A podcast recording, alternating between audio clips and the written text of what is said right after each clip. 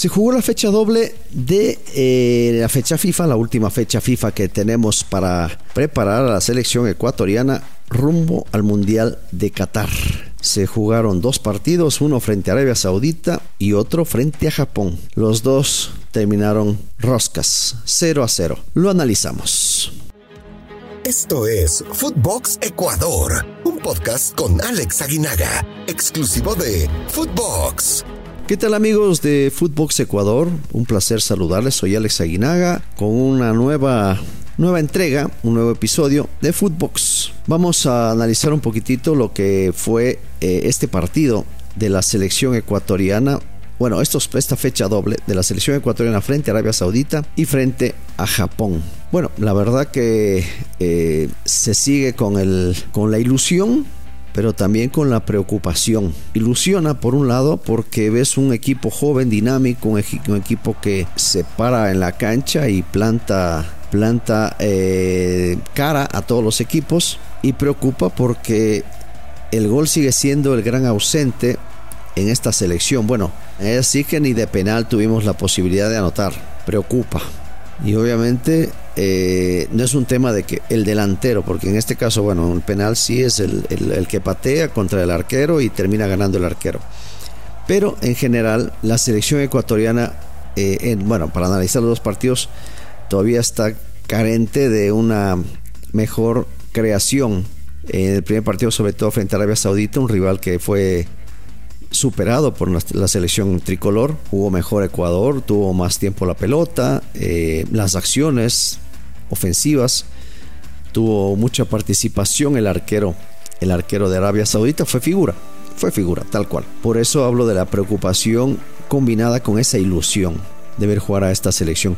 Eh, para este partido, Ecuador puso en la cancha, el profesor Alfaro puso en la cancha a Domínguez, Preciado, Poroso hincapié Estupinian, una línea de tres volantes con Carlos Grueso, con José Cifuentes y Moisés Caicedo. Por las bandas, Gonzalo Plata por derecha, Romario Ibarra por izquierda y adelante Ener Valencia. Un equipo dinámico, un equipo joven, un equipo con mucha, con mucha personalidad a pesar de la edad joven que tengo, que se, se vio bien, se vio intenso, eh, ante una selección de Arabia Saudita que realmente, bueno, no le veo ninguna posibilidad en su grupo y que además no se ve a la altura de las otras selecciones. Por lo menos esa percepción hasta este momento. Ya veremos el Mundial que sucede. El grupo de Arabia Saudita es muy complicado. Va a estar México, Polonia y Argentina. Así que poco o nada le, podríamos dar de, chances para esta selección asiática. Hablando del partido en sí, Ecuador tuvo varias oportunidades. Y vuelvo y repito, la figura del encuentro fue el arquero de Arabia en varias ocasiones, salvo remates, en otras no estuvimos finos, una la, más clara al, arrancar el partido prácticamente, donde robamos una pelota en la mitad de la cancha y en el Valencia va solo frente al arquero y termina picándola por un costado. Tema de definición, nuevamente volvemos, ¿qué preocupa? La definición. La creación en este partido no fue tanta, tuvieron más en la pelota parada eh, la selección ecuatoriana, aunque acompañaba bien eh, Cifuentes, que fue uno de los jugadores más más interesantes de este encuentro, aunque estaba jugando un poco más pegado hacia la mitad de la cancha que hacia la ofensiva, pero tuvo pues, dos remates importantísimos con salvadas de, del arquero del arquero de Arabia. Un partido que ilusionaba porque todo hacía suponer que iba a llegar el gol. No llegó, no llegó y lógicamente preocupa. Eh, se le carga la mano mucho a, a Ener Valencia, el delantero. Yo creo que en este partido tuvo sus oportunidades, pero prácticamente se la estaba generando él en esa, en esa posición. Tuvo varios remates, no encuentra el gol, no encuentra el gol en la selección. Es uno de los goleadores de, la selección ecuatoriana. Hay que tenerle paciencia indudablemente y esperemos, esperemos que encuentre esa solución. Es difícil cuando estás fuera eh, y no, no sientes el trabajo diario y no lo ves trabajar. Uno puede emitir varios criterios que le falta pegarle mejor la pelota, es que le falta tener más tranquilidad, es que le falta, es que le falta, es que le falta un montón de cosas que podemos eh, opinar. Pero lo ves en la cancha, eh, es un jugador que se mata, que se entrega, lucha, corre, crea las opciones de gol, los espacios, está siempre participativo. Entonces eh, es, muy difícil, es muy difícil para nosotros como analistas decir es que está mal o está bien, colabora, pero lo que más queremos que tenga es gol. Ojalá que lo encuentre. Para el siguiente partido ya frente a Japón, que en lo personal para mí era un partido mucho más complicado, como así lo fue, desde el, parado de la selección japonesa que había ganado a Estados Unidos 2 a 0, anulando prácticamente al equipo, al equipo norteamericano, dejándolo en cero y en cero, en cero remates a gol. Es decir, fue totalmente anulada la selección de Estados Unidos y, vencida. Un equipo japonés que, se presentaba fuerte, eh, con muy buena dinámica, hay que decirlo, buen toque de pelota, rápido, triangulaciones que complicaban a la selección ecuatoriana. Pero ya para este partido Ecuador arranca mejor. Ya Ecuador arranca con otro con otros nombres en una alineación similar y también con una variante táctica. Primero empecemos con la alineación y después les comento la variante táctica que hizo el profesor Alfaro. Arranca con Galíndez en la portería, con Byron Castillo, nuevamente Poroso, eh, Piero Incapié y Pervis Estupiñán. Una mitad de la cancha con Jackson Méndez, Moisés Caicedo y José Cifuentes. Por las bandas, Romario Ibarra por izquierda, Ángel Mena por derecha y adelante Michael Estrada.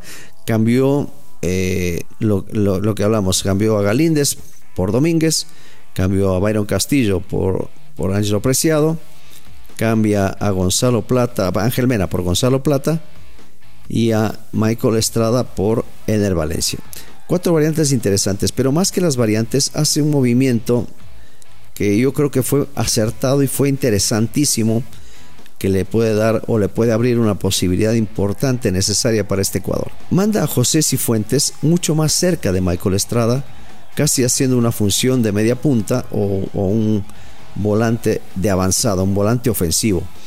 Ya no esa línea de tres volantes en las cuales sí recuperábamos la pelota, sí teníamos la posibilidad de presionar mejor, pero que estábamos muy lejos, o que estaban muy lejos los, los, volantes de acompañar al centro delantero. El partido anterior fue en el Valencia, hoy le tocaba a Michael Estrada. Y esa variante le da una mejor eh, disposición de la pelota, una presión mucho más alta y también un mayor acompañamiento. Muy bien lo de, lo de Byron Castillo arrancando de atrás para adelante. Si empezamos con Galíndez, Galíndez termina, termina, la palabra termina es importante porque termina siendo figura porque tuvo un par de atajadas al final del partido prácticamente que le permitió a Ecuador mantener esa portería en cero. Además, eh, el ingreso de Byron Castillo le permitió mucho más profundidad a esta selección ecuatoriana, con mucha más velocidad, mucha más, mucho más punzante hacia adelante. Es más, al minuto uno tuvo el primer remate a puerta, le sale por arriba, pero se aplaude la intención después de una combinación importante que Mena termina dándosela a, a Byron y, alrededor de unos 25 metros el remate, aunque termina, vuelvo y repito, por arriba, se agradece la intención, una intención de Ecuador que fue la de ir a buscar los primeros minutos del partido. Fue mejor Ecuador en esos primeros minutos.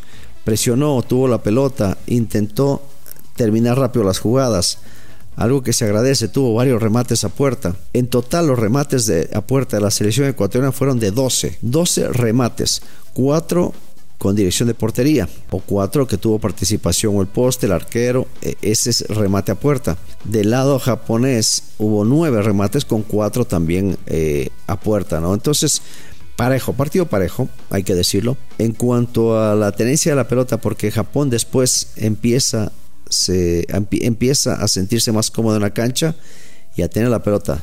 Se le complica a Ecuador agarrar el, balón y veíamos un equipo japonés que eh, tocaba rápido la pelota, uno o dos toques y complicaba ya al mediocampo ecuatoriano que terminábamos prácticamente en nuestra área defendiendo. Fue dominador Japón en esa primera mitad. Eh, tuvo más tiempo la pelota, mejores mejor distribución de pases, pero tampoco tuvo mucho peligro. Ojo nada más con lo que pasó con, con Pervis en una jugada que tenía que rechazar. Estaba en la línea de fondo, en el área de derecha. Ese es un problema, pero bueno, es, es un jugador que le pega fuerte también, le pega derecha igual. Quiere salir jugando, toma una mala decisión, regala la pelota y ahí estuvo Galíndez para, para cubrir el error. Ojo, nada más digo porque eh, frente a selecciones como Senegal o frente a selecciones como Países Bajos, este tipo de errores te lo pueden cobrar. No hablo de Qatar porque yo pienso que es una selección que eh, tiene, tiene menos gol que estas otras dos selecciones. Hablando de, precisamente eh, la, forma de tener la pelota de Ecuador con Jackson Méndez que se soltaba y entraba entre los dos, entre los dos centrales, ayudó muchísimo una salida mucho más más limpia, más clara. Un Ángel Mena que con la pelota parada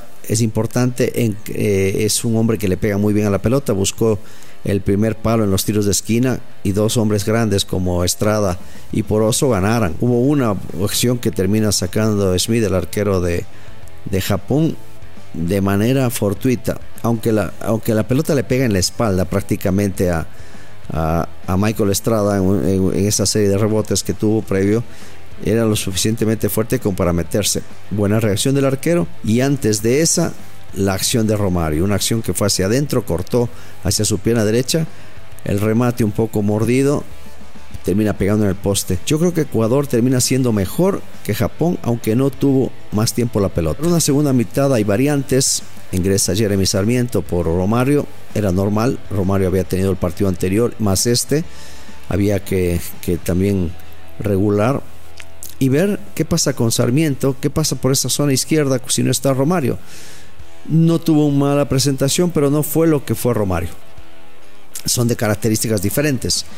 Eh, este, este muchacho Jeremy un poquito más caracolero, busca más de hacia el, hacia, hacia, hacia el frente o hacia adentro. Romario tiene la posibilidad de jugar por afuera en velocidad o por adentro como termina haciendo su remate de gol. Y después empezaron las variantes, eh, saca Ángel Mena, pone por ese lado a Jeremy Sarmiento, mete a Nilson Angulo que juega por izquierda, saca a Cifuentes y mete a, a Ener Valencia en esa posición de media punta. Lo más importante de esta segunda mitad es que se tuvo más tiempo la pelota, pero también tuvimos más problemas defensivos porque se pierde obviamente un poquito de la intensidad que se tenía en esa primera mitad, es normal, es normal con las variantes pues tiendes a, a descontrolarte un poco, o a querer ser más ofensivo y descuida la zona defensiva. Por eso digo que Galíndez fue figura al final. El penal, una jugada precisamente de Ener Valencia, una pelota en profundidad a Michael Estrada que mete bien el cuerpo, termina recibiendo la falta. Penal. Minuto 80. La posibilidad para romper ese cero que siempre ha sido un dolor de cabeza la parte ofensiva. En el Valencia lo cobra fuerte hacia un costado, hacia el lado derecho el arquero. El arquero adivina y termina atajando. Mal y de malas, nuestra selección en tema gol. Y para terminar, arrancamos preguntando, ¿esta selección ilusiona o preocupa? Es una pregunta válida, una pregunta para que ustedes, amigos Radio Escucha, se lo hagan. Yo en lo personal estoy ilusionado, pero preocupado por esa falta de gol. Nos vemos el día martes para un nuevo capítulo nuevo episodio de Footbox Ecuador. Un abrazo para todos. Footbox Ecuador con Alex Aguinaga, exclusivo de Footbox.